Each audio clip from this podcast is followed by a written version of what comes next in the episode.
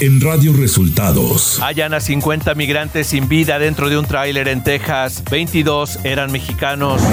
México suma nueve semanas con un alza de casos de COVID-19, informa López Gatel. Mario Delgado advierte que cualquier intento de división de Morena se calificará como traición. Esto y más en las noticias de hoy.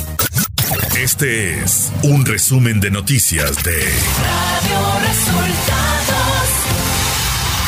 Bienvenidos al resumen de noticias de Radio Resultados. Hoy es 28 de junio y ya estamos listos para informarle Valeria Torices y Luis Ángel Marín. Quédese con nosotros, aquí están las noticias. La mañanera. Este martes, el presidente Andrés Manuel López Obrador envió condolencias a los familiares de los 22 migrantes mexicanos muertos por asfixia en un tráiler en Texas. Quiero expresar mi más profundo pésame a familiares de migrantes mexicanos, guatemaltecos, hondureños, que murieron ayer asfixiados en un tráiler, una tremenda desgracia. El presidente anunció que será el 12 de julio cuando se reúna con Joe Biden, presidente de Estados Unidos, y la migración será un tema central. Desde luego, el tema migratorio es central. También lo que tiene que ver con la cooperación para enfrentar el problema inflacionario. Durante su viaje a Estados Unidos para reunirse con el presidente Joe Biden, López Obrador será acompañado por su esposa Beatriz Gutiérrez Müller, que tiene agendada una reunión con la primera dama estadounidense Jill Biden. Con el secretario de Relaciones Exteriores me va a acompañar mi esposa porque está programada una reunión con la esposa del presidente Biden Andrés Manuel López Obrador dio a conocer que se reunirá en Palacio Nacional este martes con Ken Salazar, embajador de Estados Unidos en México, para ver el tema de la agenda conjunta a tratar en la reunión del 12 de julio. Hoy tengo una reunión con el embajador de Estados Unidos en México. Se va a tratar sobre este asunto el subsecretario de Prevención y Promoción de la Salud, Hugo López Gatel, informó que México suma nueve semanas con un alza de casos de COVID-19. Estamos en una tendencia a la alza, eh, son ya nueve semanas consecutivas o diez si contamos desde el punto eh, mínimo local y eh, aumentan los casos. Afortunadamente, las hospitalizaciones aumentan muy poco. El doctor López Gatel dio a conocer que en el primer día de vacunación a menores se aplicaron cerca de 150 mil dosis a niños y niñas de entre 5 y 11 años. Llevamos 1%, iniciamos con casi 150 mil vacunas en ese grupo de edad de 5 a 11. Radio Resultados.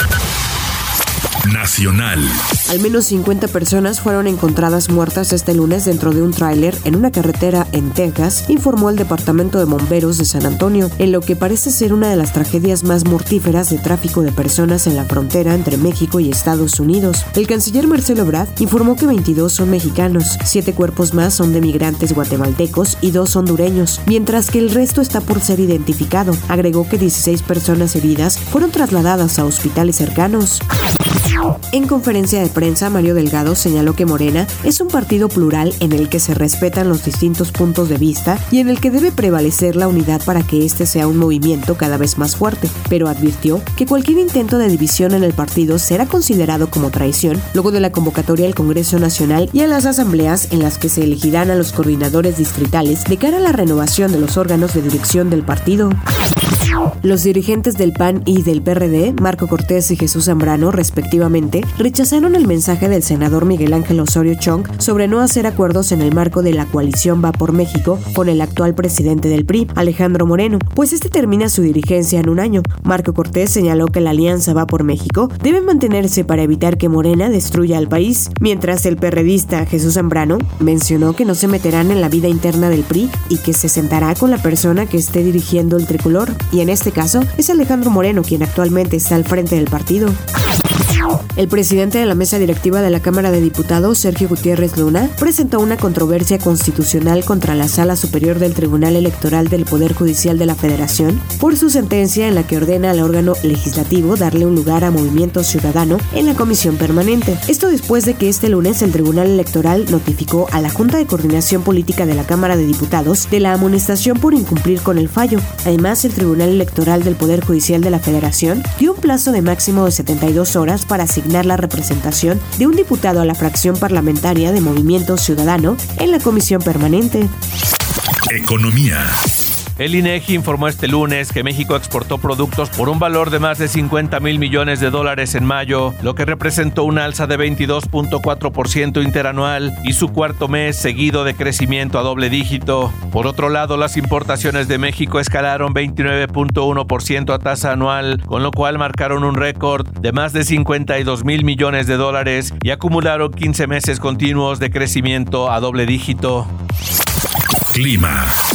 Este día un frente semiestacionario cercano a la frontera noreste de México interaccionará con una zona de baja presión con probabilidad de desarrollo ciclónico ubicada al noroeste de Tamaulipas y ocasionará lluvias puntuales, fuertes tormentas eléctricas y posibles granizadas en Coahuila, Nuevo León y Tamaulipas. Asimismo, un canal de baja presión extendido a lo largo de la Sierra Madre Occidental interaccionará gradualmente con la onda tropical número 7 sobre el occidente mexicano. Ambos sistemas producirán lluvias puntuales muy fuertes, descargas eléctricas y posible caída de granizo en regiones de Durango, Sinaloa, Nayarit, Jalisco, Michoacán y Guerrero. Por otra parte, prevalecerá ambiente vespertino caluroso a muy caluroso sobre entidades del noroeste, norte y noreste del territorio nacional, con temperaturas máximas superiores a 40 grados en zonas de Baja California, Sonora y Sinaloa.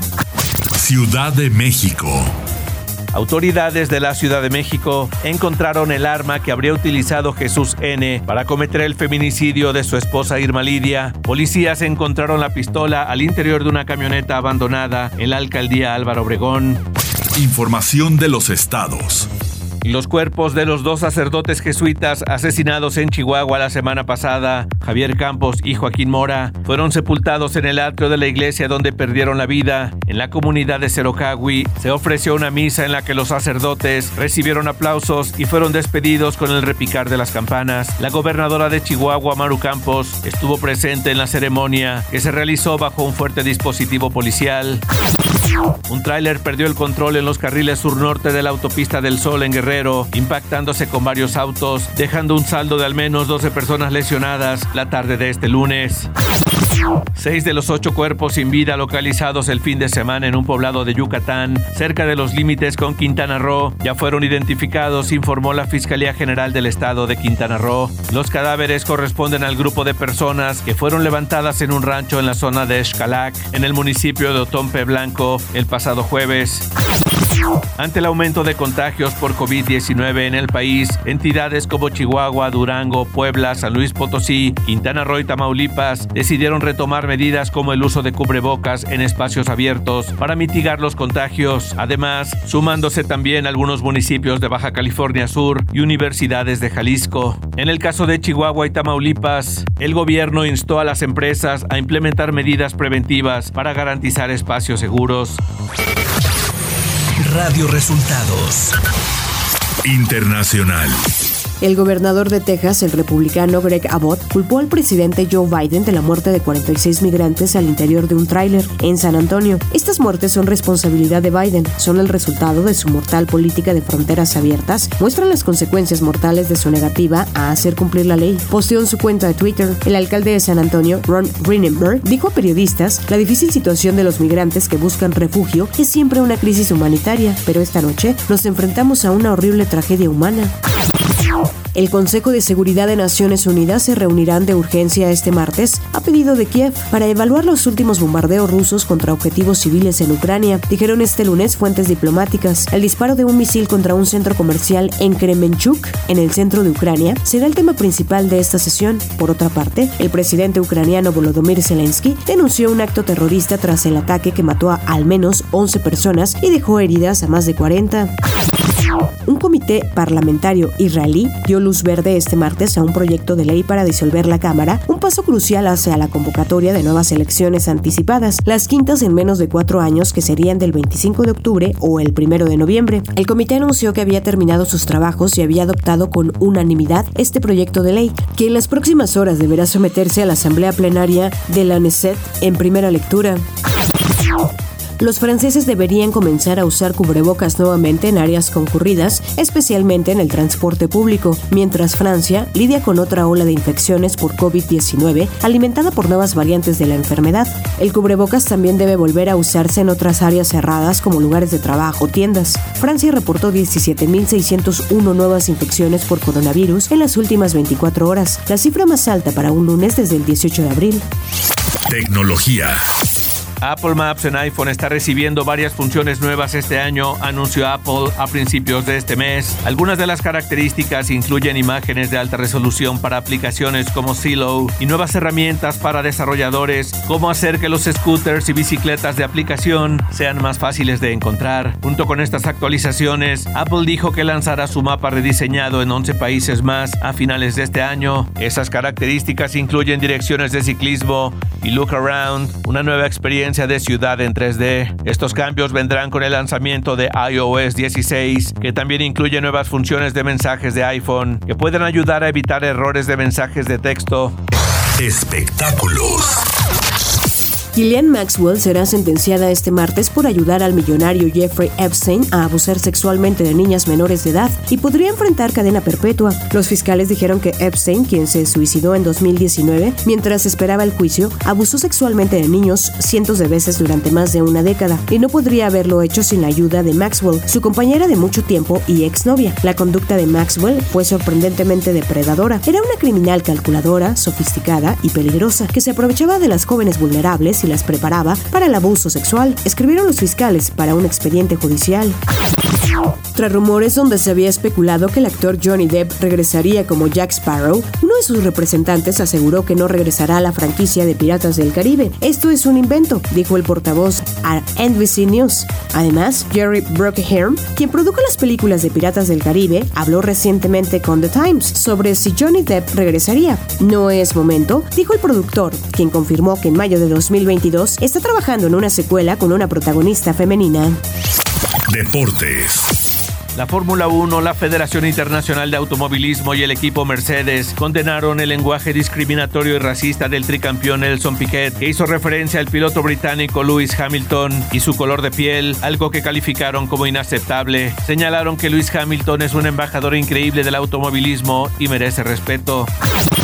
La tenista mexicana Fernanda Contreras hizo historia al convertirse en la primera tenista mexicana que logra participar en el cuadro principal de Wimbledon a los 26 años de edad, aunque la mexicana tuvo una rápida participación ya que fue superada en dos sets por la polaca Magdalinet en la primera ronda del Grand Slam británico. Y hasta aquí las noticias en el resumen de Radio Resultados. Hemos informado para ustedes Valeria Torices y Luis Ángel Marín.